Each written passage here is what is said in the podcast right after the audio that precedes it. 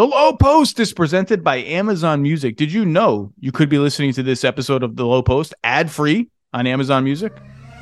And now, The Low Post. Welcome to The Low Post podcast live from an undisclosed location in beautiful Denver, Colorado, where the N B A Finals kick off in, I don't know, thirty hours, something like that, between the Denver Nuggets and the Miami Heat. We're going to do a two-part preview, focusing first on the Nuggets offense, which is blowing the doors off everybody in the playoffs. Number one in the postseason by three point five points per one hundred possessions. Nobody has had an answer really ever for Nikola Jokic, who is in peak form. Tim McMahon, how are you? Howdy, partner. Looking forward to seeing you there in the Rocky Mountains. Altitude. You've been training in your hyperbaric chamber. I know you got. I know you got one at the McMahon household. But you, LeBron spends a million a year on his body. Do you spend? Do you spend I two hundred thousand? Like, do you go twenty percent of LeBron's budget? Trust me, I do not have twenty percent of LeBron's budget available. I can assure you uh, of that. The way that I deal with the altitude is avoiding exercise. So that, that's my advice. You know what? Although actually, there's apparently, hey, there is. I am going to participate in a media pickup game. I played pickup for the first time in four years. They dragged me out during the West Finals. This was in L A, though. Um, so now I guess I am going to risk it in the altitude of Denver. Uh, I've packed my Icy Hot, my heating pad, my, my Advil, massage gun. I don't know how I'm going to deal with the altitude, though. Probably I, by I, not running the floor very hard. I didn't know about this. First of all, a four-year layoff and then going right to altitude feels like a recipe for a snapped Achilles, man. I'm just, I'm just, hey, I'm on high. I'm on high. I'm just saying, say like that, that, loud. that does, that doesn't feel good to me. Okay, um, the finals, the number one seed Nuggets home court. They had to wait until the wire to get home court. Uh, with Miami, Boston going from three oh to three three and then four three Miami. Um, I see a lot of think pieces already. About people seem to be preemptively angry about two things that are supposedly in the media discourse that I actually don't think are in the media discourse. I think people are angry at narratives that don't exist. So they're like creating those narratives to then be angry about them. The first one is, has Denver had an easy road to the finals? I don't want to hear any of this. There's no easy road to the finals. Vegas picked the Suns to beat the Nuggets in the second round. I picked the Suns, dumbass me, to beat the Nuggets in the second round. We're just like a month removed from nine million T V segments about, are the Lakers a sleeping giant? Could this be the When best? They were the twelfth seed, we had an entire N B A Today panel pick the twelfth seed Lakers. Should they see the top-seeded Nuggets? Oh, I forgot about that. That's when they called they they called me on my off day from N B A Today. It was like, can you be on the show and be the voice of reason? And I was like, I'm not coming on for that. Good luck to, to y'all. So I don't want to – there is no such thing as an easy road to the finals, as evidenced by the number eight seed Miami Heat beating the Bucks and the Celtics, among other teams, including the Knicks, mm-hmm. to reach the finals. This now in four years with Jimmy Butler, Tim McMahon. Two finals appearances, one – just missed finals appearance on a buzzer shot against Boston, and then one first round shellacking at the hands of the Bucks. That is quite a four-year run. They have won everything except the main thing, mm. and they get another chance now to run the main thing, uh, to win the main thing rather. And uh, hell of a run for the Heat. Here we are. What are your so so? Let's start Denver offense against Miami defense. Miami's been a better defensive team than Denver all year. They're close in the playoffs.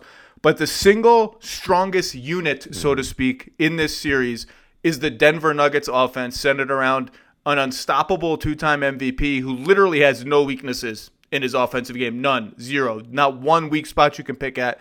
A pick-and-roll partnership with Jamal Murray that is just out of this world good and beautiful to watch. Shooting and cutting all around them. What answers do you think Miami has, or what's the first possession of the game? What are you looking at?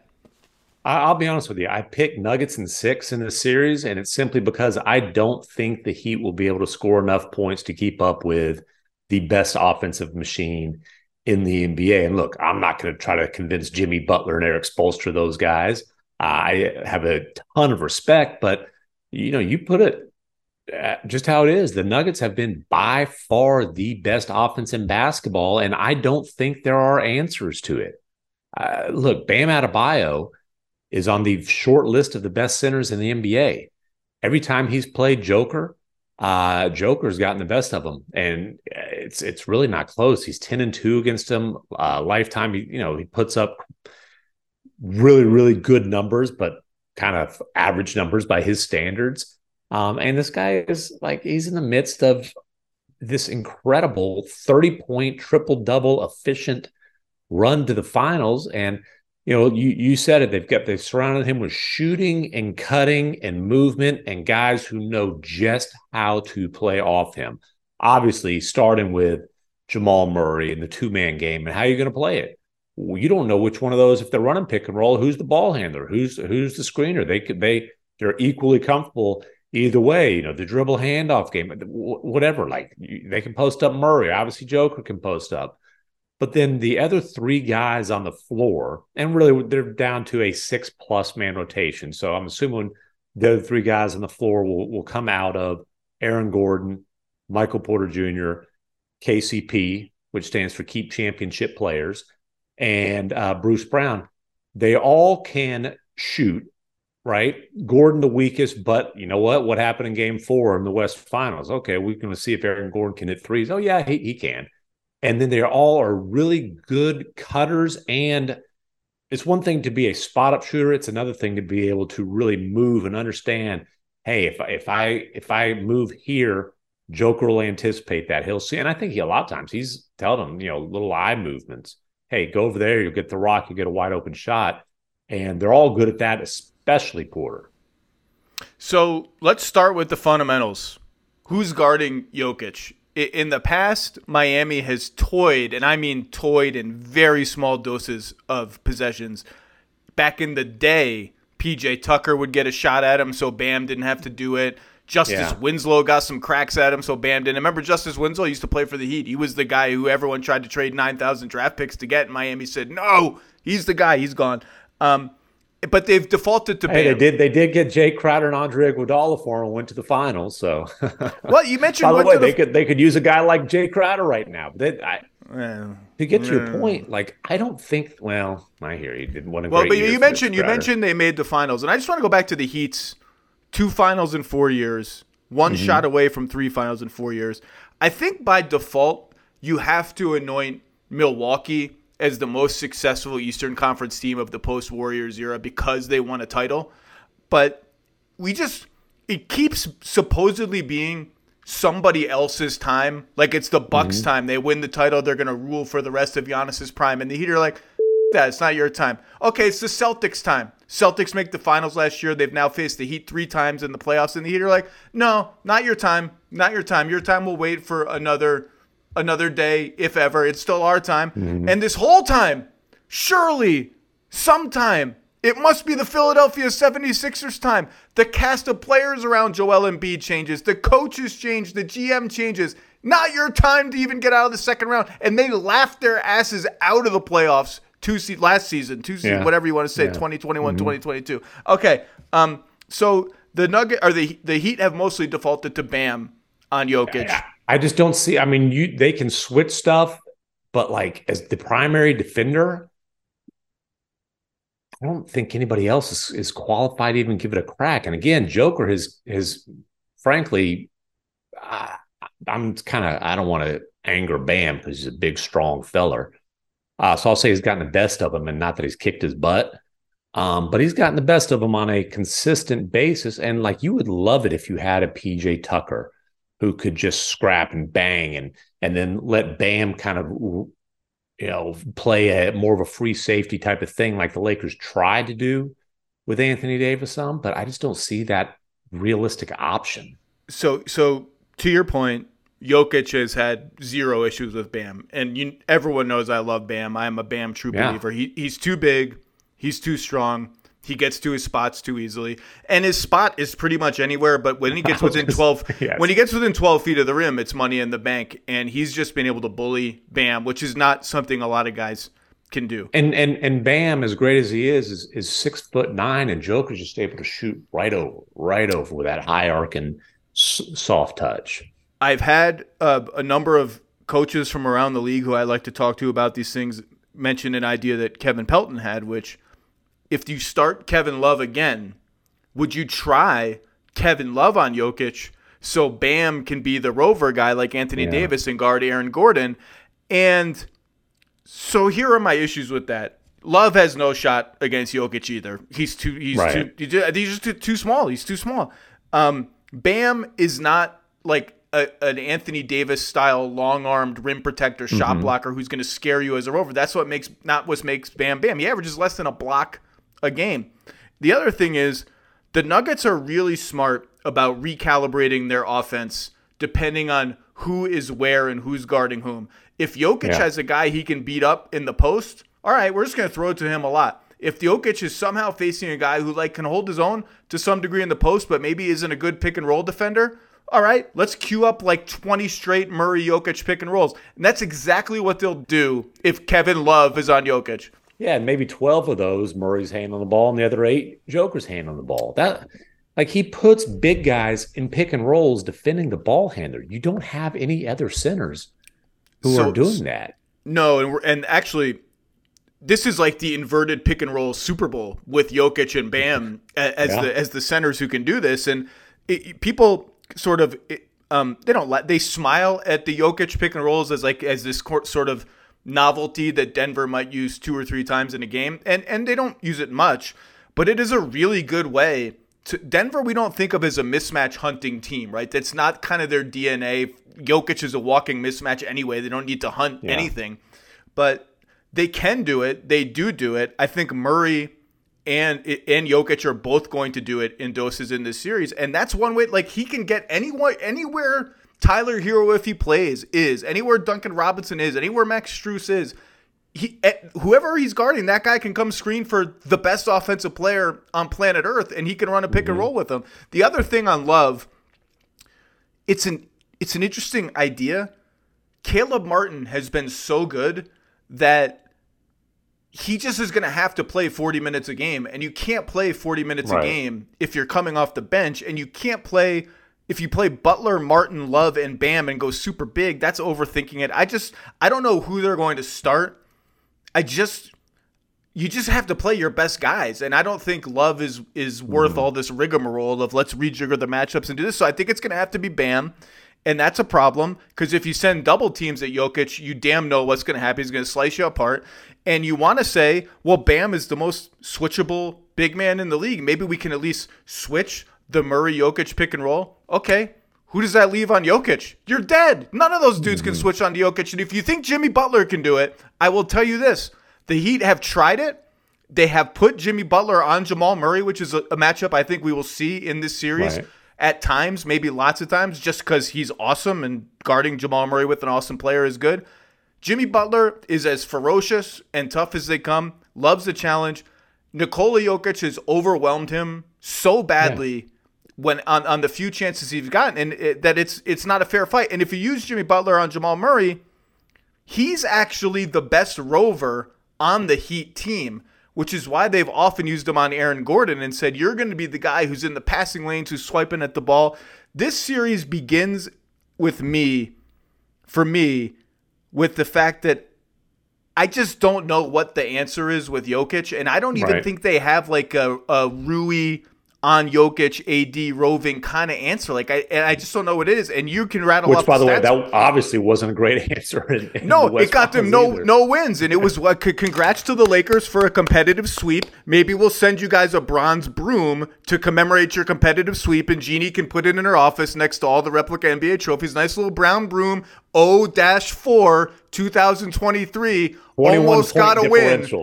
almost got a win. And it can go, you know what it can go, right? The Boston can get its shot quality trophy, a bronze net with a ball going through it. Congratulations, you lost to the eighth seed. But Second Spectrum said you had the superior shot quality. It would actually be a bronze net with a ball clanking off the rim, I, I think would be more appropriate. Great look, just didn't go in. What the hell was but, I talking about? Oh, it's a Jokic. No, we're talking and, about matchups. And, you you and, were talking and you about know, Jimmy? Yeah, well, you know, uh, well, let's let's let's stop that for a second. You know mm-hmm. damn well, and you can get into why. Miami's go-to, we're out of answers. Answer is zone. Yeah, and this team is just an absolute nightmare to play zone against. And I will let you take it away. Well, yeah, I mean, Joker is going to. It's going to be. You're going to have to be awfully smart and awfully deceptive to outthink Joker. And then, you know, we've already talked about all the shooting and and cutting that they have around them. The, how they handle Jimmy uh, as far as his defensive assignments is going to be interesting for the reasons that you mentioned, but also just from a a, a pure, like, how much can you ask of one guy standpoint. And, you know, our, our buddy Ohm's got a story Uh, that that uh, published today about the altitude in Denver, which scoff all you want. It's a thing. It's real. And I'm afraid know. to go to the gym in the hotel, Tim. I'm The gym is on my floor, and I'm like, should I go? Should I just do like the old man walk, like little walk on the treadmill? Like I'm, af- I'm afraid to tempt the altitude. I just got here two hours ago. Well, I, I promise you this. Jimmy's not afraid, but that doesn't mean that it's not a real factor. And so if you're asking him to play forty-some-odd minutes, all right, and and be the guy who makes everything go for you on the offensive end, I don't think you can ask him to guard Jamal Murray for forty-some minutes. I think you're going to have to be uh, awfully selective there. Um, but I, again, I like I have a ton of respect for the Heat. Obviously, Spoelstra is a historically elite, like he's a no-brainer Hall of Fame coach. I'm not going to sit here and tell you that he can't come up with something. But you got to be a hell of a lot smarter than I am to come up right, with something yeah, I, to slow I down this, this Nuggets. I don't know what out. it is. I, I don't know what it is. Um, it's not zone. Maybe, you know, look, look, all it takes is – this is the great thing about the playoffs, and really one of the reasons the Heat are here is they teams like the Heat, most teams, but especially the Heat, they don't look at the playoffs like you and I look at the playoffs. They don't look at it as like we're an eighth seed facing Milwaukee. They look yeah. at it as – This, these are just forty-eight minute basketball games, just mm-hmm. like we play eighty-two times a year. We just got to win one of those games, and there's a lot of ways to do that. Um, if if they have a bad five minutes of shooting or we have a hot five minutes of shooting, suddenly we're just nursing a lead the rest of the game, and you just got to do that four times over and over again. So if the Nuggets go cold from three a couple of games, maybe the zone works, but here are the numbers. The Nuggets this season, one point two points per possession against zones. That was second in the league to Cleveland. Somehow Cleveland had the best offense against zones in the entire N B A. That's according to Second Spectrum. And one point two uh, is basically the equivalent of the best offense in the N B A. Um, it's with, it's basically what the Nuggets are averaging during the playoffs, period. and and with Jokic, if you just zero in on the zone possessions when Jokic is on the floor, it's closer to one point three. So maybe a zone can work against Denver. It just hasn't maybe, really I think yet. M- I think maybe you can catch them off guard, a possession here, a possession there. I don't think you can give them a steady diet of zone and and not believe that that Joker's going to just pick it apart. You mentioned Hall of Fame. Sidebar debate I was having in Boston with some people at the game. Jimmy Butler retires after – say they don't win this series, so he retires after the series without a championship. In theory, he just decides I'm going to be the C E O of Big Face Coffee. We didn't win the finals. I'm done. Jimmy Butler, a Hall of Famer? I would say yes. I know stati- the stats would say no, um, but I think that uh, I think he's put together a Hall of Fame caliber career. I think when you when you watch this guy – perform in the playoffs, especially during the, this Heat chapter uh, of his career, uh, your eyeballs tell you that's a Hall of Fame type of player. You know, he he sits out a lot of games during the regular season. He's not going to end up with Hall of Fame, you know, stats that scream Hall of Famer. I'm looking up. He's got less than fourteen thousand uh, career points. I'm, I'm trying to find the basketball reference. He's like, like he's little... like lesser Kawhi. Like Kawhi's got the titles yeah. and the finals M V Ps. He'll never have the regular season stats. Um, and Jimmy doesn't have the titles and the finals M V Ps. He has some iconic playoff seasons and playoff performances. He's a six-time All-Star, which is just about like the bar where you start to become likely. Like there are some four and five time All-Stars in the Hall of Fame, lots of six and seven time All-Stars. I erred on the side of yes, he's in the Hall of Fame, but that's that's just me. Um, enough sidebar. Um, Denver offense against Miami. seventy-three percent defense. Hall of Fame probability according to Basketball Reference. So it's a good debate just, then. That's and that's just statistically, you know, that's obviously a stats formula. I think seventy-three percent plus he's got, you know, he's got that Hall of Fame type of rep. I'd be surprised if he's not a Hall of Famer. Shopping for Mother's Day is usually a challenge because you wait until the last minute. Shame on you, by the way. But Macy's Gift Finder makes it incredibly fast and easy to find the right gift just in time for Mother's Day. Whether you're shopping for your sister's first Mother's Day or your fashionista mom who loves to make a statement, Macy's Gift Finder has so many great gift ideas, you can easily pick out something special to celebrate them both. You can shop by price, anywhere from twenty-five bucks and under to one hundred bucks and under. You can also sort by category like fragrance, handbags, more, or gift lists like for the mom who has everything, pre-wrapped gifts, gifts for grandma. You can find top brands like Studio Pro Model Beats headphones, Polaroid cameras, and Samsung Smart T V. So what are you waiting for? Mother's Day is May twelfth. That's very soon. It'll be here before you know it. Macy's has the perfect gift guide to make picking something for your mom easy this year. Head to Macy's.com slash gift finder today.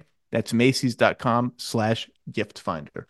Spring is the best time to add new challenges to your training just in time for summer and warmer days. It's also the best time of the year to take a new look at your fitness routine, dial it up a notch, and continue powering on. Peloton's varying class lengths were designed with your personalized training in mind.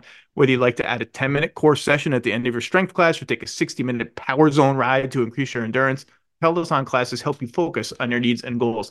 They are also made to challenge you with a variety of classes like boot camps, boxing, okay? full body strength, marathon training, all created to grow your skills or push you to improve in what you already excel in. Peloton's expert coaches and nonstop vibes, hashtag vibes, will push you to new levels of strength and endurance, keeping you on your toes while giving you the professional coaching you need. And with a wide variety of options, whether you prefer to run outdoors, row, or ride at home, or strength train at the gym, Peloton has something for you. Get your head start on summer with Peloton at one peloton dot com. That's one peloton dot com. A couple of other things to look for when the when the Nuggets have the ball. I mentioned switching pick and rolls and how that's kind of untenable. And that's the the, the thing about the Murray Jokic pick and roll is there's no great defense for it. I mean, it's what broke the Clippers in the like literally broke them in the bubble because you can't switch on either side of it really. Sometimes you can switch on to Murray and get away with it, but they can beat you from the mid range. They can beat you with floaters. Murray's shooting fifty-two percent from mid-range in the playoffs. Jokic has been over fifty-five percent from mid-range for three straight seasons, in that he can pick and pop you from three, and if you run like Bam can run him off the arc, he can pump and drive and go. Just no great answer for it, but mostly... And, the and, and then, by the way, if you clog everything up, they'll get him the ball, and he'll hit some crazy off-balance, can barely see the rim one-legger from twenty-five feet. Like, this guy's also one of the great bailout shooters in the league.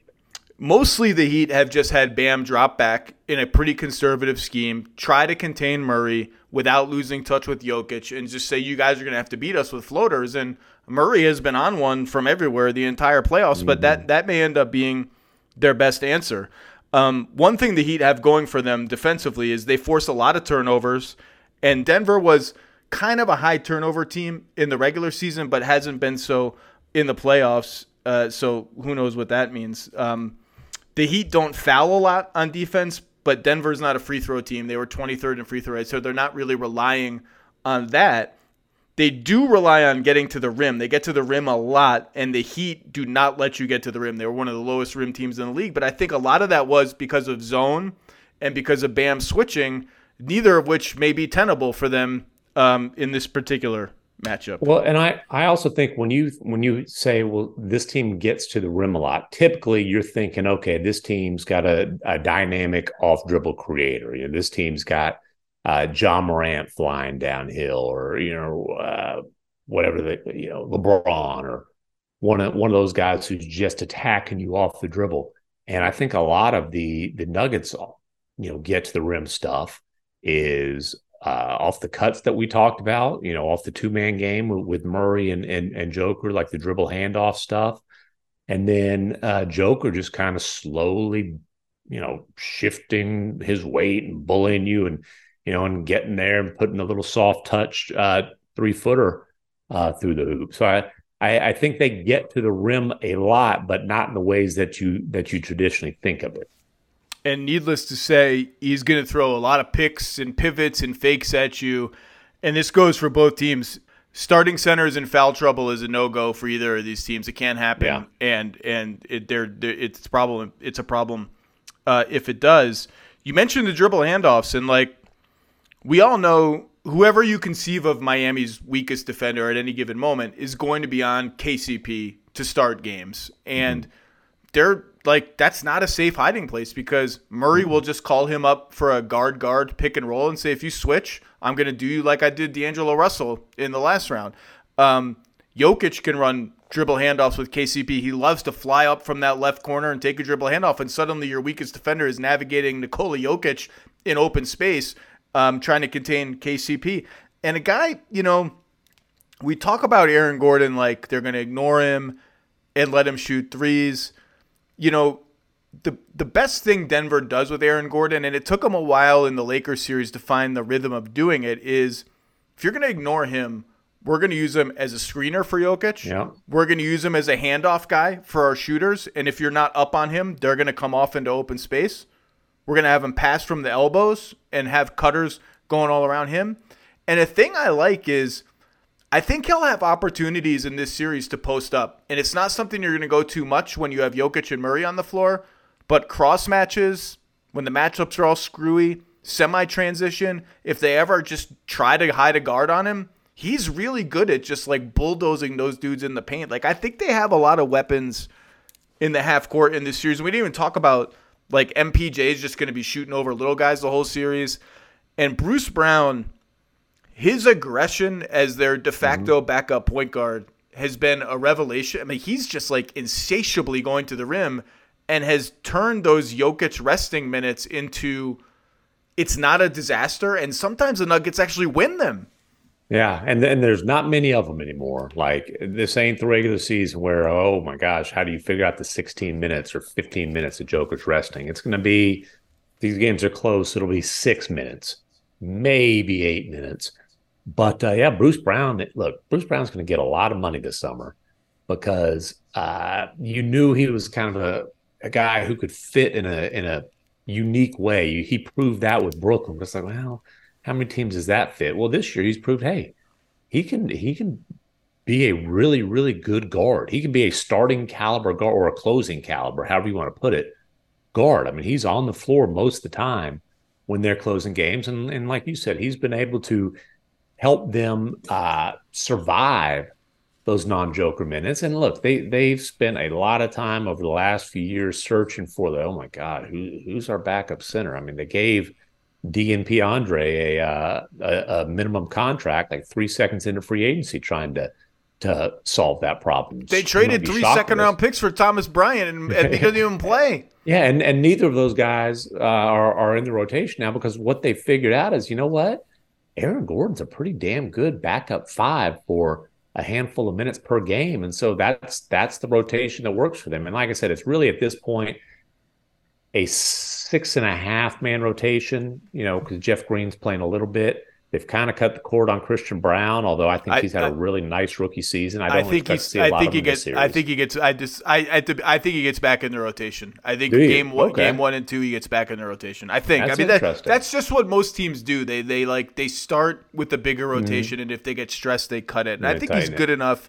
I think he's good enough to get back in the rotation. Um, Jeff Green, by the way, my favorite part of every Nuggets game, other than ten things Jokic does, is one out of every two games, you're getting the, oh my God, hammer, and half of them miss, and it's almost cooler when they miss because the ball like flies back beyond half court, and you're just astonished that he even tried it. There has never been a thirty-six-year-old role player with a more impressive highlight reel than Jeff Green. Guys get out of the way now. They're like, uh-oh, Jeff Green's coming. thirty-six-year-old Jeff Green's coming at me. I got to act like it's prime Jordan coming down the you lane. Know, he- He has put a lot of guys on posters this year. And, you know, it, it's not like this is Vince Carter, who's kind of transitioned into role player late in his career after being half man, half amazing. Like, Jeff Green's been a role player for a long, long time. But, dude, he still has a lot of spring in those legs. And, like, give him credit for uh, clearly doing a, an unbelievable job of taking care of his body to still be that springy and that athletic uh, at, at thirty-six. And then, you know, this isn't about the Nuggets offense, but I will say Jeff Green has been a an awesome influence in that Nuggets locker room. I think a lot of the things that Michael Porter Junior has proven this year, in terms of uh, not just being a one-dimensional, is he knocking down shots? If not, he can't help type of guy. But, you know, the, the, the filling out the rest of his games, finding other ways to contribute, being a mature uh, teammate, you know, a guy who, okay, you're closing with Bruce Brown. Hey, I'd rather be on the floor, but I'm not going to pout. I think you're seeing Jeff Green's influence with a lot of that as well. He'll be one of the armada of guys that gets a shot at guarding Butler on defense, and he's made enough open threes this year to keep teams honest. Look, this has been a whole, like, the Nuggets are awesome episode mm-hmm. of the of mini episode so far. Here's the thing about the Heat. They don't make mistakes. Like, you are going to have to earn it on every single possession against them. You in in a forty-eight minute Heat playoff game, you if you go back and scour the tape, and I mean scour it, you might find four breakdowns where, like, there's a miscommunication, mm-hmm. a missed assignment. They never screw up in transition ever. And the the Nuggets just beat the Lakers essentially because of their transition offense and multiple Lakers just falling over every time they shot. By the way, with two hundred eighty-four pound Joker ripping down rebounds and, and outrunning the Lakers. Uh, it, it, it, and and and that gets you a long way in the N B A when you have a, f- a few elite, elite defenders. Mm-hmm. And Jimmy Butler and Bam Adebayo are elite defenders. And, yeah, Bam's at a major disadvantage against Jokic. Everybody is. He's going to front. He's going to try to three-quarter him, and he'll annoy him on some possessions. He'll deflect some entry passes. Like, Bam will win a few battles here and there, mm-hmm. and they just will not mess up their switches, their their defense on cuts, their transition defense. They'll be into the ball, and the Nuggets have the the ability to earn it. They're gonna. That's yeah. how good their offense is, but they're not going to walk into this game and these matchups against the Heat and just put up one hundred twenty-five points for one hundred possessions. The Heat are going to fight like all hell to make everything hard for them. The Nuggets are good enough to make some of it easy, maybe not a lot of it, maybe not as much of it. Um, but how? What in the aggregate, what does that get you? Maybe Denver's offensive rating isn't one twenty. I don't know if it's going to be one ten. And if it's one fifteen, one sixteen, something like that, as you as you open the podcast with, can the Heat put that up on offense, especially if they suffer any kind of regression at all from long Caleb range? Caleb Martin better keep shooting sixty percent, I can tell you that. Uh, and look, I, I agree with you as far as obviously you have to have an immense amount of respect for the Heat. For, for their their intellect, for their competitiveness, for their toughness, you know, all those things. There's no doubt about that. They will make it hard. But Nikola Jokic, more than anybody in the league right now, can make really difficult look ridiculously easy. The guy is the best passer in the N B A and maybe the best quote-unquote tough shot maker. I mean, he shot sixty-three percent from the floor during the regular season, which is like, that's what you see guys who are just lob catchers shoot. And he did it on, on, you know, all over the floor, you know, taking contact, off balance, those kind of shots. I, I just get back to, I don't think there's an answer for the best offensive player in the N B A. I, I think, I mean, look, I'd have to do a little more research before I would declare this to be like stone cold true. There's a very there's a chance that he is both the best passer in the N B A, and I don't mean best passing big man. I just mean best yes. passer, just best passer, mm-hmm. and the best low post scorer in the N B A. And I, I know Embiid would have a case. The numbers say it's Jokic, um, and it's just incredibly rare. It like to the point of it maybe never happening before, where you well, have and, the best and, passer and the best low post scorer. It's just the same guy, and one of the best screeners, you know, and a guy who's more than comfortable. I mean, shooting forty-seven percent from three uh, during the playoff. I mean, as you said, there's not a flaw in his game. I guess if there's a flaw in his offensive game, it's this. When you're running pick and roll, you're not going to throw a lob up at the top of the square and tell him to go get it. But you don't need to, because you can get him the ball anywhere during that roll and he'll find it. He'll make a play. You know what's ironic about that? I think I've only seen him do it three times this year. But one of them was against the Lakers, and it might have been in game four. I'm not going to go back and, and look for it. I, I may have even put it in a ten things column. I don't remember. Mm-hmm. He does this thing, and like I said, I only saw it three times. I mean, it probably may have happened six, seven times, where he'll be under the basket, And he and he's going to go set a screen, a high screen for Murray. But he's under the basket and he's not on his way there yet. And he'll just and and, and his defender will have his back uh, to the to midcourt. So he'll be looking at Jokic under the basket. Jokic will be facing midcourt. And he'll just jump straight up in the air with his hands up and his eyes wide open like he's real excited about something. And I saw it in, in the middle of the season. And, and then he'll run up and set a screen. And I I asked some Denver coaches, I was like, what the f- is that? Is he trying is he trying to momentarily fool his defender into thinking a lob might be in the air when the defender has his back uh, turned to midcourt and is, is not looking at the ball? And and because of that momentary pause, then Jokic can scurry up and he has an extra foot or two of space behind him because his defender has to turn around. And the universal response I got was, maybe. We don't know what the hell that guy's doing. He's just making stuff up on the fly. He did it again against the Lakers. I'm like, God damn it, this guy discovered a fun new trick. And the irony is he's never catching a lob. It's not going to happen. There is no alley-oop coming to him. No, he doesn't catch lobs, but they throw high arcing passes to him that he, you know, if he has position on you, you're not you're not going to recover from that. He's too big, too strong, too wide, too good with his leverage. I mean, he's got I called him the basketball love child of, of of Dirk and Nash, but there's some Z-bo in his game. Just the the physicality, the way that he knows how to, to use his leverage. So they'll throw these high arcing passes to him, and he's not. It's not a lob because he's not jumping up to to catch it. He's not leaving the floor, but he's catching and he's finishing it nevertheless. And again, it's just like I mean, it's as efficient as throwing a lob to the, you know, Clint Capellas or whatever rim runner you want to throw out there. Those, those guys. I gotta find. I gotta see if I wrote about it because I would really like to. I think you did. I, I think I, I recall, did. If you didn't write about it, you talked about it because I've I've I've he heard did it again or, and or read. He did it again against Lakers. I'm like this guy. And and, and and here's what I'll say. I I get that he's not uh, what you think of as like a a flashy type of player, a highlight type of player, but like. If you're watching these finals, I guarantee you, you will enjoy watching Nikola Jokic play basketball. And honestly, I, I kind of don't understand why he's not considered a highlight machine because as a passer, he absolutely is.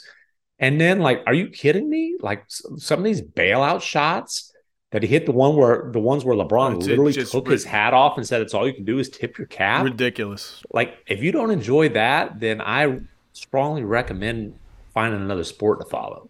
Yeah, watch hockey. The Stanley Cup Finals are on now, right? Um, hockey's cool. I, I like hockey. I, I heard Dallas got bounced, but I couldn't name. I could name. I think I can name a couple players. Mike Modano didn't come through with a few goals in uh, in game, game three. I was I was talking to uh, some neighborhood dads, and they're all Stars fans. I, I said something about like Tyler.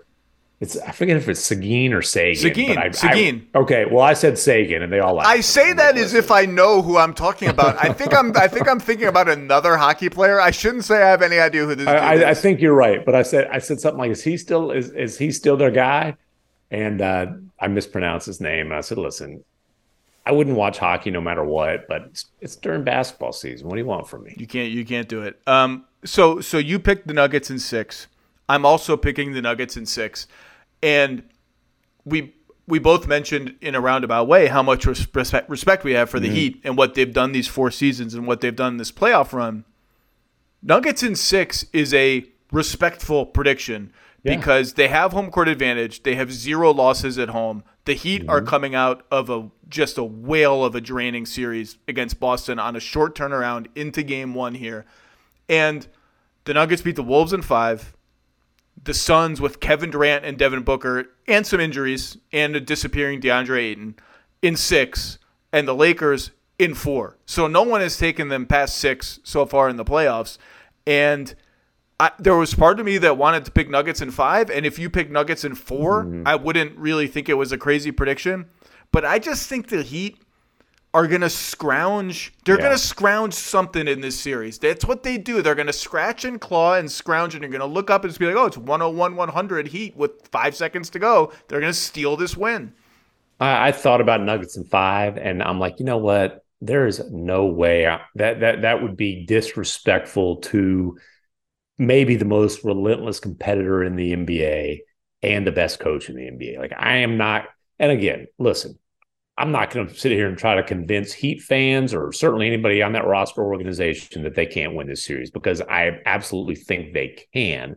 I just think it would be a, a massive upset. Be a big upset. All right, it's time to bring on Steve Jones Junior to talk about the other side of the ball. And then after that, I've got to go walk on the treadmill, maybe a nineteen-minute mile pace, a little brisk walk on the treadmill to get used to the altitude. Tim Listen, McMahon. Hey, instead of the treadmill, just, there's a lot of breweries. Find a brewery like a mile and a half away. Walk down there, have a couple beers, and walk back. It's a better you know, way to exercise. The problem is, I told you before we did the podcast, one of my dad friends, now I have to say things like my dad friends. Like, he's not a normal friend. He's a dad friend. Um, sorry, dad friend, um, who went, who lived in Colorado, I think went to Boulder, told me, number one tip, day one in altitude, don't have a drink. And I was like, well, there's no game, man. Screw that. I'm going to go out with some people on one of these teams. I want to have a drink. And he's like, well, good luck to you. And I'm like, well, that sucks. I've given you my best conditioning advice, and it's worth every penny. Tim McMahon uh, on the Hoop Collective, on Howdy Partner, on a million columns and game recaps. I will see you in the beautiful city of Denver, maybe at a brewery. Who knows? All right. Appreciate you, brother. Adios, amigos. You can now stream the most M L B games on DirecTV without a satellite dish. Yes! Catch the clutch hits, strikeouts, grand salamis, web gems with nothing on your roof. So who's there up there, whether it's roofers, Santa, birds, old-timey chimney sweeps, moody teenagers, thrill-seeking raccoons, watch out for them. You name it, they won't find a satellite dish. But you will find your M L B games on DirecTV. That means DirecTV is your home for baseball this season.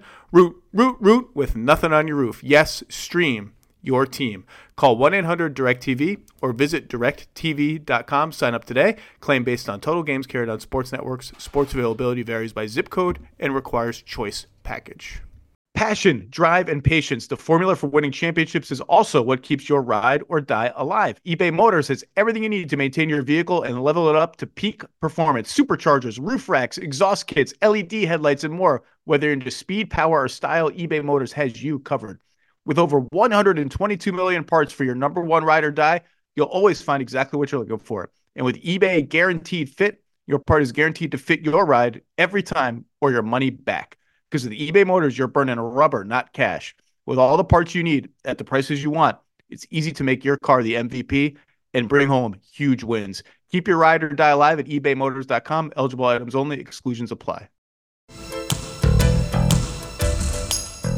All right, it's time to flip it around and go to the perhaps less explosive and heralded end of the floor, the Heat offense against the Denver defense, thought to be the Nuggets' greatest vulnerability all season and only vulnerability, has been pretty damn sturdy in the playoffs, facing a Heat offense that has gone kind of bananas after ranking twenty-sixth in points per possession or twenty-fifth or something like that in the regular season. And I'm very excited. First-time guest, my, my go-to Twitter account for every playoff game, because he's going to be super annoying with how many little X's and O's things I missed in real time. He's going to catch them all. Veteran of how many N B A teams? Two. Two. Um, co-host of The Dunker Spot. Are you a host or a co-host of The Dunker Spot? I don't know. Co-host of The Dunker Spot podcast with Nikias Duncan.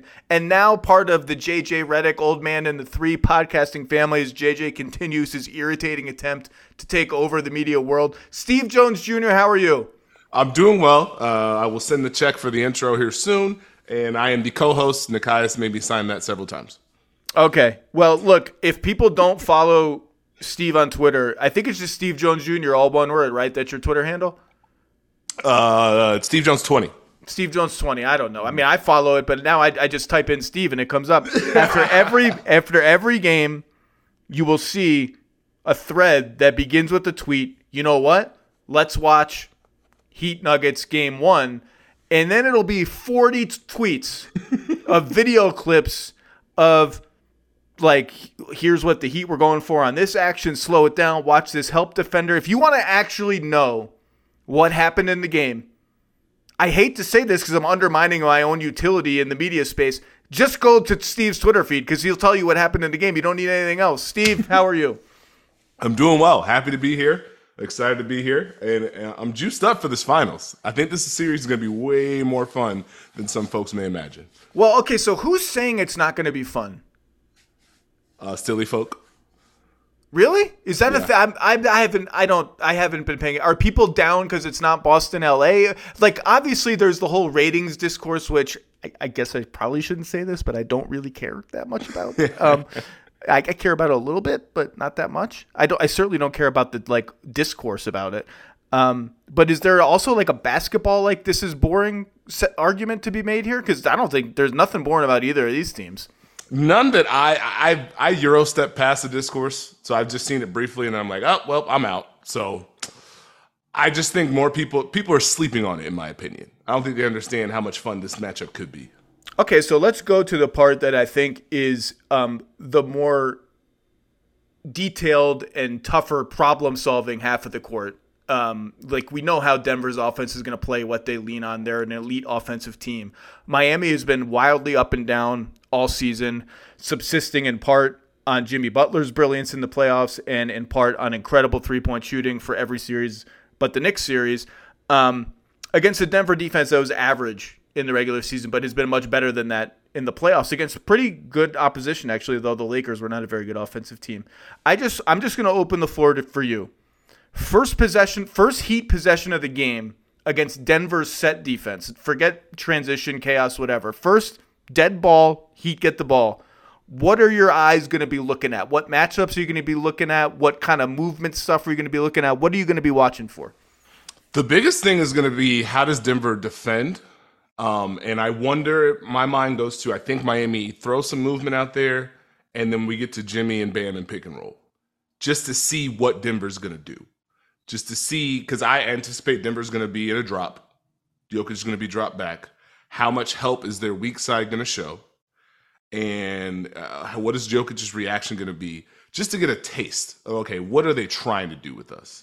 Um, and I anticipate maybe some weak side movement, maybe an empty corner, just to try and tweak it a little bit.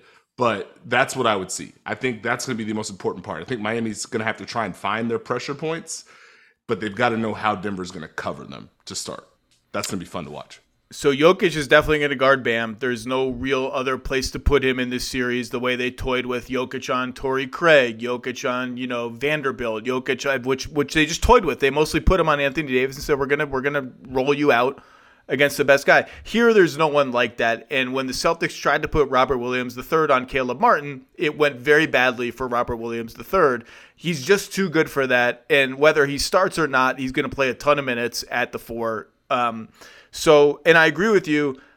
I, I think part of Denver's evolution on defense has been they have more and more selectively gone away from their really aggressive up at the level of the screen scheme and said, hey, if we can drop, let's, let's try that out. And if we, if we have to do the thing where we drop and we help, which, which you mentioned, which is kind of rare because the whole point of dropping is to not help off of off of shooters, but if there's a non-shooter, we'll help. I even think we might see them go under some screens for Jimmy and sort of see how he reacts to that. But I agree with you. I think possession one, quarter one, I think they're going to open in a, in a conservative defense and see how the Heat attack it. No, I, I agree. And I think for Denver, just to speak on their side real quick, the key to that help when they go drop is, again, to protect Jokic. Not that he can't do it, but hey, you just don't, you just, you just got to be right here. We're, we're going to show the help. Now, the difference is going to be very interesting to me.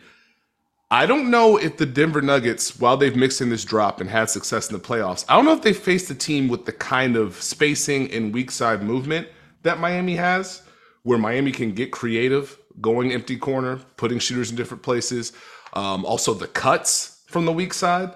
Those are huge. Uh, I think for me, my mind goes to the Boston series. Boston, great early help team, very active. You saw possessions during the middle of that series where they were looking and checking their own man. And I was like, whoa, whoa, whoa, wait a minute.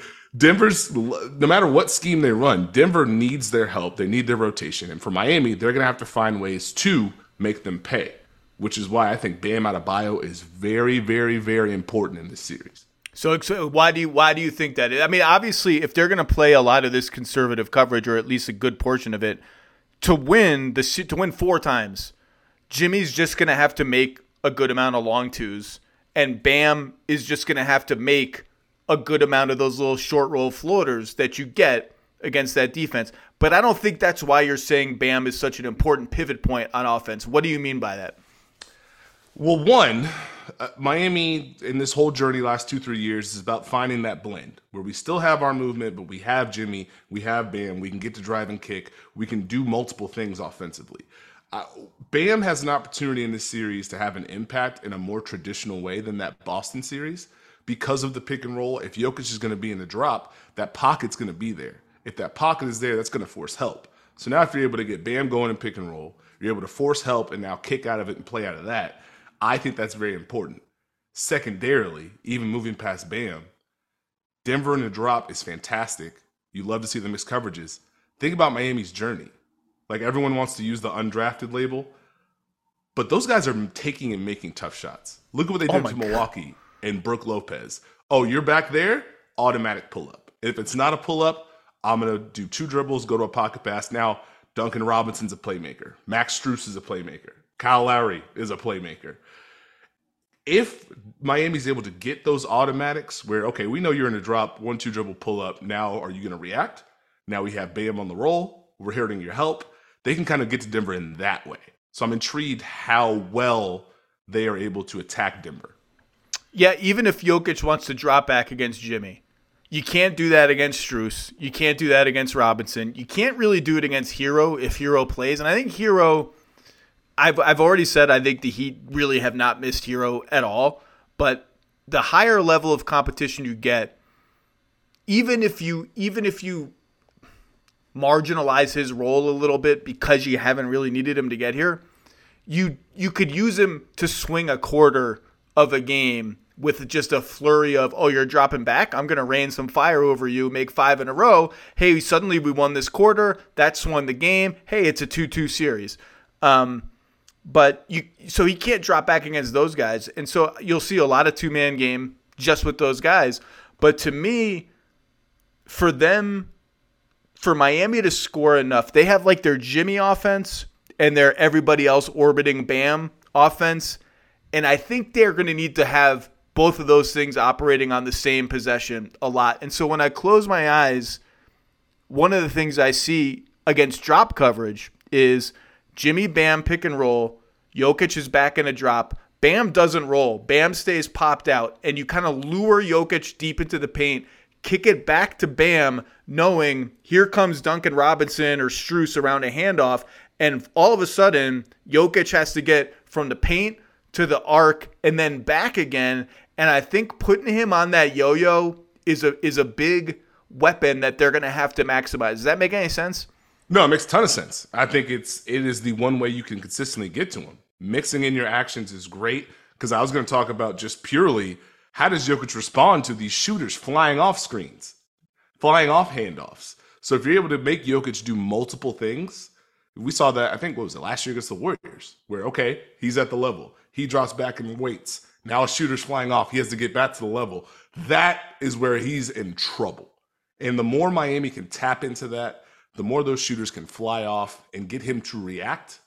Again, that's why I think the movement's going to be important, because even against the Lakers, the Wolves, when they went drop, it was static. If Miami can tap into those multiple actions and make Jokic react, I think they get what they want. What are you looking for? Another thing we're obviously going to see is, much like with Derek White, we're going to see Jimmy go at Jamal Murray, try to get Jamal Murray switched on to him, and beat Jamal Murray up a little bit. I mean, everybody does that against the Nuggets because it's sort of the it's the sort of low-hanging fruit of, like, all right, when the game slows down, what can we do? And you saw in that Boston series, like, first of all, Derek White's an elite defender. Jamal Murray's just okay. Jamal's, I think he's pretty good. He's tough. Like, Jamal Murray, I think, has become an underrated defender, but he's not Derek White.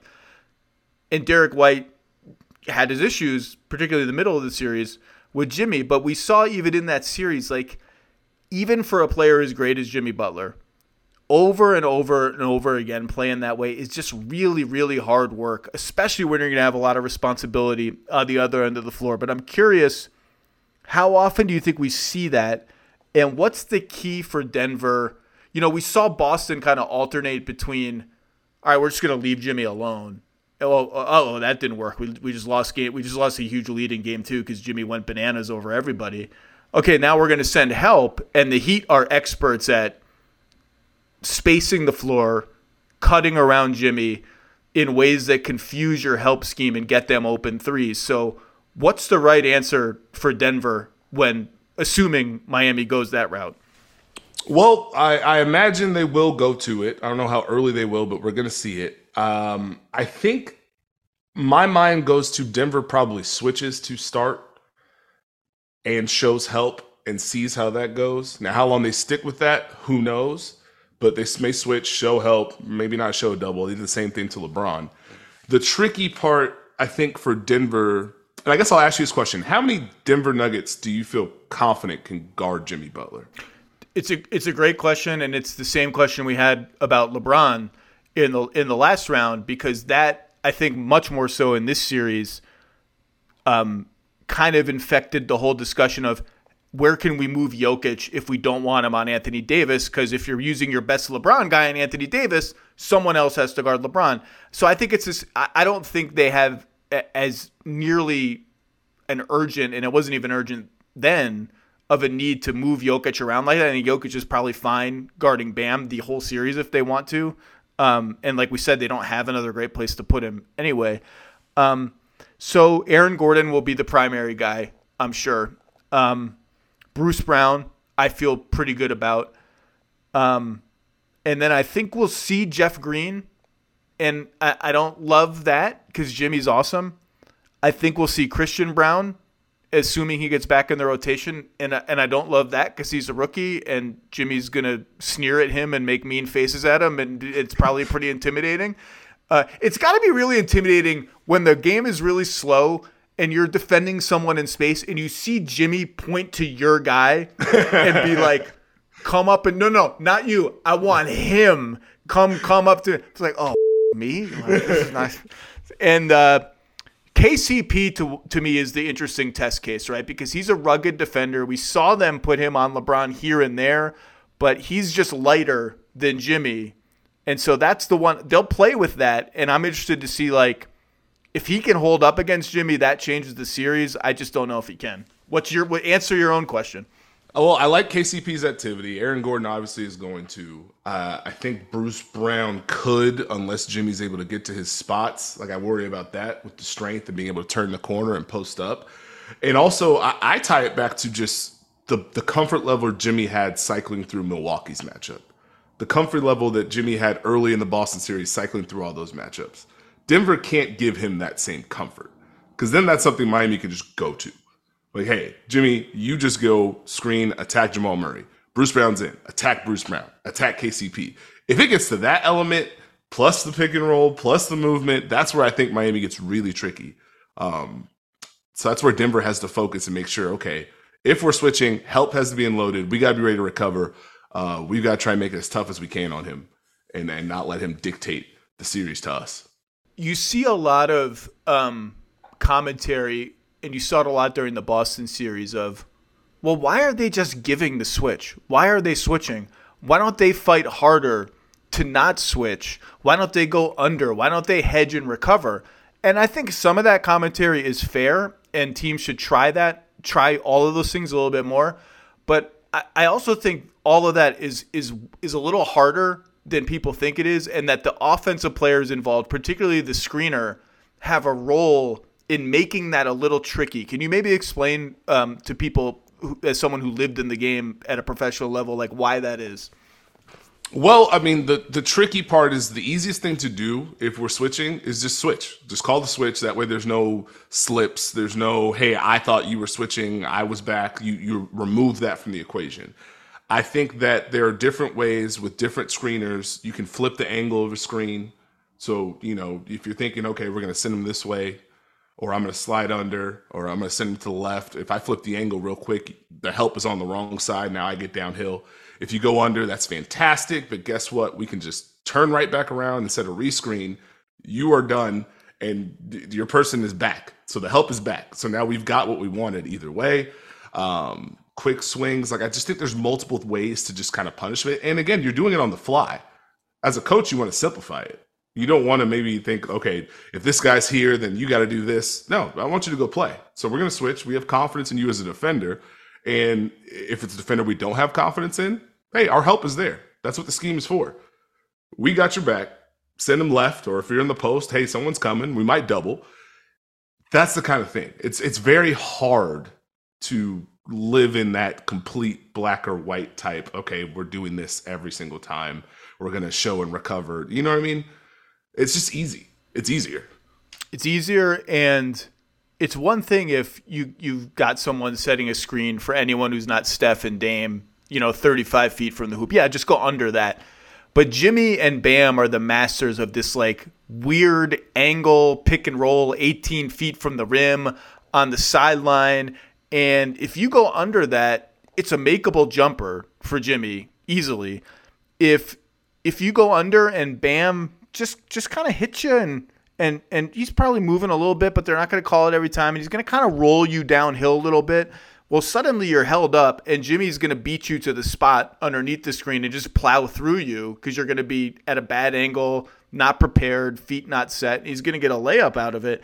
It's just, I think the offense has more agency in in making the everything but switching stuff, anything but switching, making that harder to do, which is one of the reasons why you're just going to see, like, the Nuggets are going to give that switch up a lot and help out of it, and that's a, a key battleground. The other guy we didn't mention at all in our who can guard Jimmy thing is Michael Porter Junior, and that's a matchup that Jimmy has liked. He's liked going at it, and he's just liked kind of blowing past him, and I don't really – we'll see that one too, I guess, right? Yes. I, I imagine he'll like he'll he'll look for the opportunity to put pressure on Michael Porter Junior on the ball. If not, get in the paint, draw foul. We know Jimmy loves to plant, shot fake, turn around, go to his hook. Um, so how key can Michael Porter keep the ball in front? Like, it's different. Like, Michael Porter Junior has improved as a defender. I've really respected the work he's done on the weak side. Now he's got to hold up one-on-one, especially when I anticipate the times we'll see it third quarter, fourth quarter. That's going to be an interesting battle. When you say empty corner, what do you mean? Because I, I bet I bet a lot of people listening to this are like, empty corner, what does that mean? No one's in the corner. Well, why is that? Why does that matter? So when you see the, the Heat running empty corner actions, tell tell me, tell us why that's important. All right, so if you're there, close your eyes, right side of the floor. Imagine you have Jimmy Butler on the wing. You have Bam Adebayo. Let's, let's put Max Strus in it. They'll go with a double pick and roll. The right corner is empty. Why is that important? Because in pick and roll defense, if that corner's filled, there's a defender there. That defender's responsibility is to help on the roll late. If that corner is empty, there is no one there to help late. And so that's have, that's help on Bam. Bam rolls to yes. the, Jimmy's going dribbling from the right wing toward the middle. Bam rolls. That becomes the weak side corner, and it's my job to crash in on Bam, who's dangerous. Mm-hmm. And if there's no one there and Bam is rolling and Jokic gets engaged with Jimmy, that turns into two on the ball. You have a late roll opportunity. Bam's open. That's the kind of stuff Miami can do. What other little tricks of the trade are you looking for from Miami just to, to unlock really whatever whatever you want against whatever coverage you want to talk about? What are some little Miami wrinkles we should look for? Uh, I would keep an eye on, honestly, watch Kyle Lowry's screens. If he's involved with Jimmy Butler, he's very good at flipping the angle on his screens, so I'd be aware of that. I, I think it's it's less little wrinkles and more, how do they get to the way we want to get to? Like, how do they get to Duncan Robinson, Bam Adebayo, two-man game against Jokic? How do they get Max Strus involved? What kind of handoffs are they looking for? Um, I would say pay attention to, again, the cutting.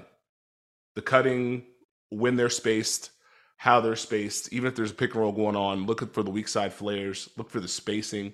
Um, and I think to your point of why Jokic can't guard multiple people, Caleb Martin moves. like he moves gonna, and he makes every shot. They're just going to put him in action. So it's not as simple as, hey, you just stand there and guard that person in the corner.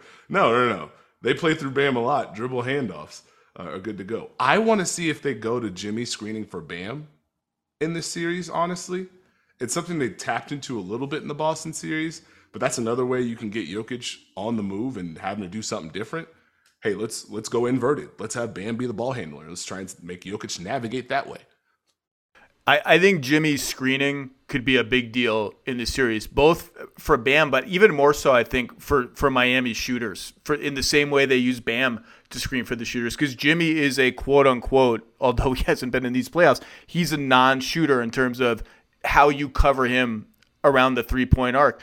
And they're they're at the Heat are at their best when like every inch of the court is activated and they just ring everything they can get from every spot on the court at the same time. This is going on over here. This is going on over here. Shot clock. We don't care about going into the last five seconds of the shot clock. We'll ring every bit out of this.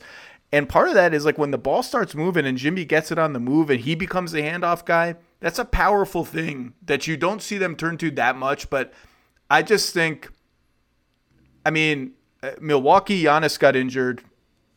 Milwaukee's a great team. They were clearly just not – I mean, Miami just took them out of it. Knicks are okay. I think Denver you, – you could convince me Boston is a better team than Denver. I think Denver is the best team in terms of how they are currently playing and how together and connected they are that Miami has faced so far in the playoffs, and they're and they're deadly at home court. And I just think the Heat need to be really on point all the time and, and leave almost no stone unturned to score enough points against these guys. Oh, no, I would agree. I would agree. For one, if you go back and, and Denver's transition, like Denver's defense holding up is important because now they get out and run. And if they're getting out and running at home, it's huge. So, I mean, Miami's going to turn the ball over. A whole lot of what we're talking about does not matter. If they lose a turnover battle in, in a disgusting or gross way, then Denver's going to run, and it's going to be a tough session. I think for me, it's just how decisive can Miami be? Because while they have this movement, while they have Jimmy, they have Bam, they have the shooting, Vincent, Strus, uh, Lowry, Martin, all playing well, they have to make sure they have a clear plan. They still have these possessions where, hey, we throw it to Bam. We have screens on both sides. We have some cuts. No one's open. Here, Jimmy, you take it. I don't want it. Here, Gabe, you take it. Okay, let's run pick and roll. There's five seconds left. They can't have those in this series. Like they, whatever they do, they got to be decisive, quick decisions, play with tempo, control the pace that way. To your Jimmy Butler is a screener point. I think on ball it's going to be important. That's a way they can reverse engineer some of these switches. It's the fun trend in the league. I think off ball screens are going to be fun. In my head, I picture Aaron Gordon ready for this matchup. But if you go back to the Boston series, Miami was able to flip Grant Williams a couple times where he was like, I'm denying, you're not catching. And then it's like, oh, here's Duncan Robinson cutting back door off a screen from Jimmy. Good luck. So can they tap into it that way? Especially if Jokic is going to be guarding Bam. Bam's passing ability at the top of the key. There's some things they can tap into. Yeah, they, they had Boston confused in a way that you don't see. I mean, the Celtics had bouts of kind of hazy defense all throughout the season and especially in the playoffs. But even game six, which ended up being the Derek White game, I mean, Miami almost won that game, obviously down the stretch with Jimmy just manufacturing points and free throws. But the whole first half of that game was the only reason the Heat are even in it is because the Celtics are screwing up coverages against Heat shooters and cutters all over the floor, screwing up switches, miscommunicating, gu- literally walking away, two guys walking away from the ball because they're confused about who's supposed to be doing what.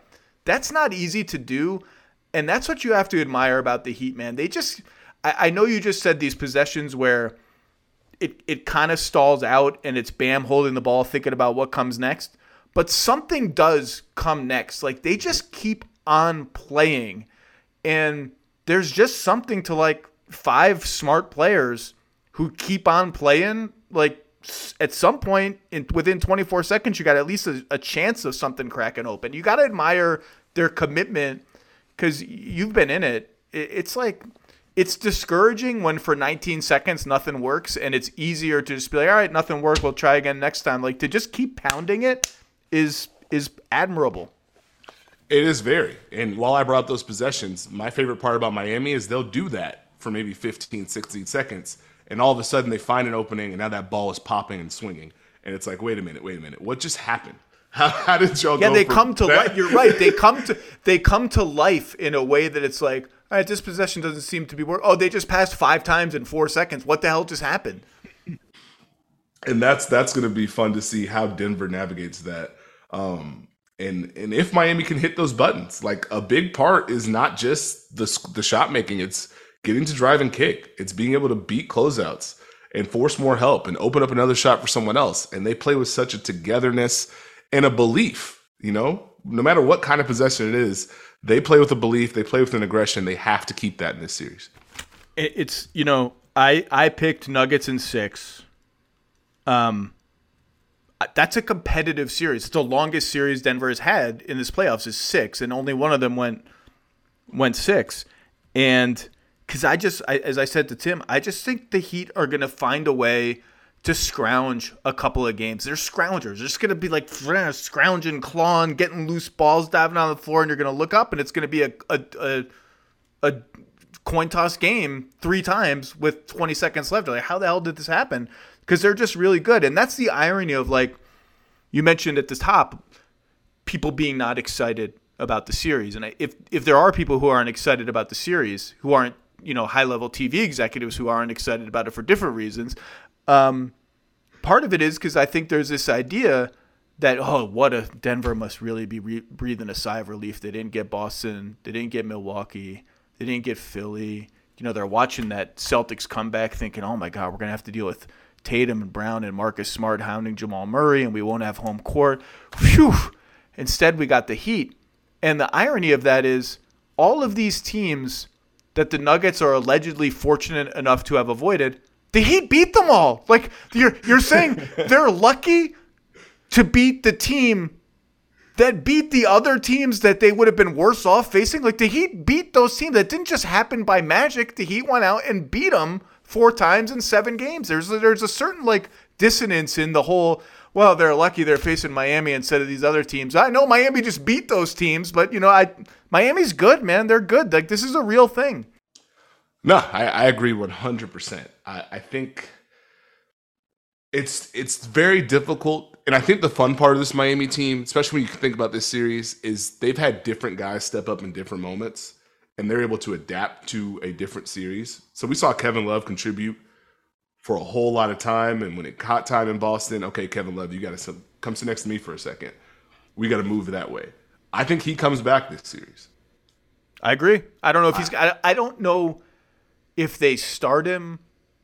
I, I, I went through with Tim all the reasons why it might be a, an idea that you have and maybe even do starting him over Caleb Martin. I just keep coming back to Caleb Martin's got to play forty minutes. He's he's too good, and you, you can't play forty minutes if you don't start. It's just, like, almost not possible. So I, I, I don't know what they're going to do. I, I've heard different things. I'm sure they're considering different things. The easy thing to do is, all right, it's game one. Let's start with the starting five that mostly got us here and put Kevin back in the starting five. Maybe they'll do that, but I just think at some point you got to get to Jimmy, Caleb, Bam, have just got to be out there for the majority of every game. No, I agree. I I get the idea of Love. I just I I'm torn between liking the idea of Jokic having to guard Kevin Love spaced and the things you can do to manipulate where Jokic is since he wants to help and put him on the perimeter. I also balance that with that means Kevin Love may have to guard Nikola Jokic. And while Kevin Love has done his job, That that's a that's a lot of volume and things that Jokic can do. Did you make did you make picks? Do you make a, did you have you made an official prediction yet? Uh, I said Heat in six. Heat in six. I said Heat in six. I haven't looked at our expert pre- predictions. I don't know if anybody on E S P N. I'm sure there's one or two that picked Heat in six. Sell me on it. I guess uh, you have been selling me on it. I guess you've been you've been like, okay, so I had you on to talk about this half of the series. Sell me on they can limit Denver's offense enough to win four games in a row. Because that's that's what I keep getting stuck on when I pick Nuggets in six. I just don't know what answers. I mean, they have Bam and Jimmy and that's and, and the best coaching staff in the league, so those are all answers. I I just don't see any great answers, but sell me on it. Well, the big part is if if you paid attention to that Lakers series, if you get Denver close to what I like to call the mud, it can get interesting. I think there's no better team in the league to get you to not do what you want to do well than the Miami Heat. It doesn't take too many games to put you in that position. I think Miami likely focuses in on trying to make it as hard as possible for Jamal Murray to do what he's done. I think Jokic, they're going to have to live with everything that he brings to the table. But I think well, that's that that's get... usually die then. I think if they can make it very tough on Jamal Murray, if they take care of the ball, if Jimmy is decisive, Bam can open things up and pick and roll, they're able to move the ball and attack Denver's closeouts and rotations, I think they give themselves a very good chance. Now, all that being said, there's a very slim margin for error. There are multiple things that take this immediately off the table. If Jokic is absolutely incredible and Jamal Murray is, very tough. If Miami is turning the ball over, extremely tough. If we get to the place where it's not, can Miami make shots? It's can Miami generate shots? It's very tough. But I think with the level they're playing in, coming off of that Boston series of what they did, the confidence they have, a little bit of house money feel, just win one in Denver. Just win one in Denver. One, two, or five. Look, they just won three in Boston. I mean, everybody beats Boston at home in the playoffs, but they did win three in Boston, and they, you know, they win game one of every series on the road. So make things tough on Jamal Murray. H- how are you doing that? Who's guarding Jamal Murray for you to start the series? And when you say make things tough, what what does that mean? Uh, I think it's well, it's, it's gonna be it's gonna be interesting how they do it, because if Bam's gonna be tangled up with Jokic, that's gonna take a big piece away. But I think they have the size and length and defenders to potentially throw him off. They can navigate. I think the way that they show early help is important. Um, the way they load up, some of the isolation plays won't be there. Now the tricky part is, again, Denver moves too much, so they may not be able to load up like they did against Jalen Brunson, but I think they can battle him there. I think pick and roll, they can work to show bodies in the paint and try and just keep him out of rhythm, try and keep him out the paint, make him take pull-ups, contest. I think just the, the overall activity, because they could throw Jimmy at him. It could be Caleb Martin. They could throw Gabe Benson at him if they want. I, I just think they have pieces plus team defense that could make it interesting. I think they'll probably start with Vincent, assuming Vincent's ankle is good to go. Um on him, but I agree, we'll see doses of Jimmy, doses of everybody else. Let me let me ask you this. Now I'm dragging you into a totally different podcast than you than you agreed to do, so congratulations on that. Sorry. Um, can they play zone in this series? They can. I, I think anyone can I, do anything. They can play f- four guys if they want. I, I think it's the impact is limited. I'll put it that way. With Boston, it was a great curveball. Like, hey, anytime you get in rhythm, we have this zone in the back pocket. We can figure it out.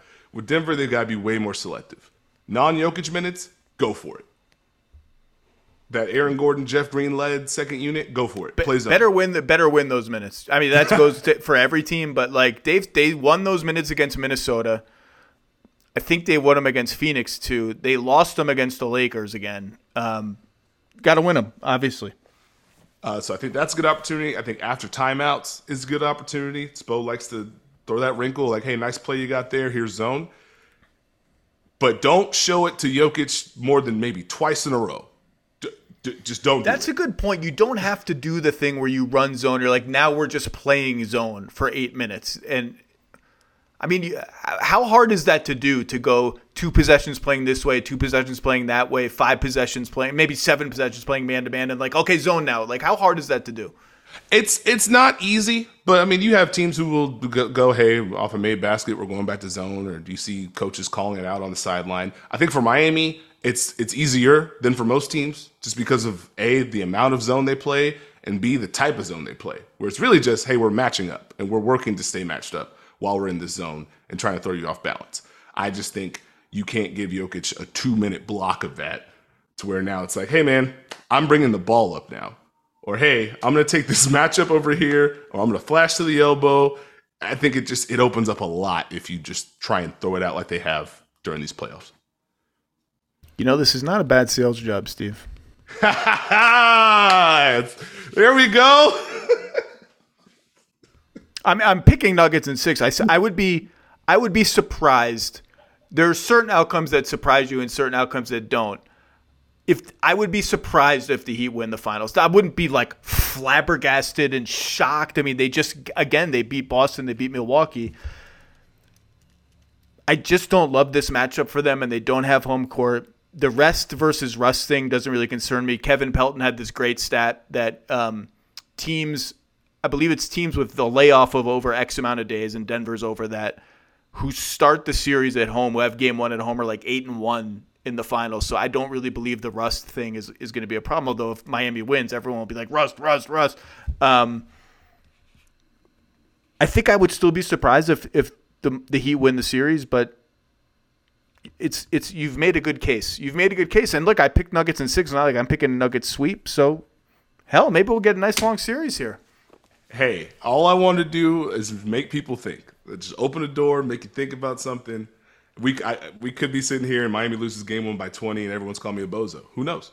That's just. I like- mean, I guess I guess if you're gonna pick the Heat, six is the is the number to do it. Although they did did just win seven on the road in Boston after as heartbreaking a loss as you could possibly suffer, really, um, in the Derek White tip game. But Denver at home's a different animal. Boston just at home just stinks in the playoffs. I don't know what I just don't know what it is about. The leprechauns have fallen asleep at the wheel. You know what it is? You know why they stink at home? Because they are the only team whose mascot is just a guy in a costume.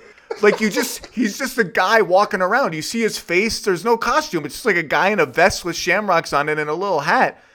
And just, that's Lucky the Leprechaun. He's just a dude. I think that I think that's hurting their home court advantage. I think that there's an analytics study that needs to be done. Give them a real mascot for the next playoff run, and I think their home record will be better. Okay, I'm gonna, I'm gonna track that. Now, if they, if they come out with some sort of shamrock next year, Lucky makes me actually uncomfortable when I walk when I walk by Benny the Bull or Stuff the Magic Dragon in Orlando or Bernie the Human Flame or whatever he's supposed to be in Miami. I'm like, oh, look at this big fluffy guy. It makes me happy. Like, oh, the big fluffy Benny the Bull. He's gonna sh- gorge on popcorn, have a little popcorn orgy in the stands. He's gonna p- ruffle my hair. When I walk by Lucky, I'm like, oh, what, what are you? What are you? Are you? A, are you? What is there a fan on the court? Oh, you're Lucky. Okay, I don't know. It just makes me makes me nervous. Right now we get uh, what's his name, Rocky the Mountain Lion in Denver against Bernie the. I don't. What is Bernie supposed to? Can you can you picture Bernie in your head? He's like a a big orange thing with a basketball as a nose and like orange hair. I think he might be supposed to be like a kind of half candle, half Muppet. I don't know what he's supposed to be. I think he's supposed to be like a fireball. Ber- his name is Bernie. That makes sense. Well, but speaking now of mascots, I'm re- Rocky's now I'm the re- goat.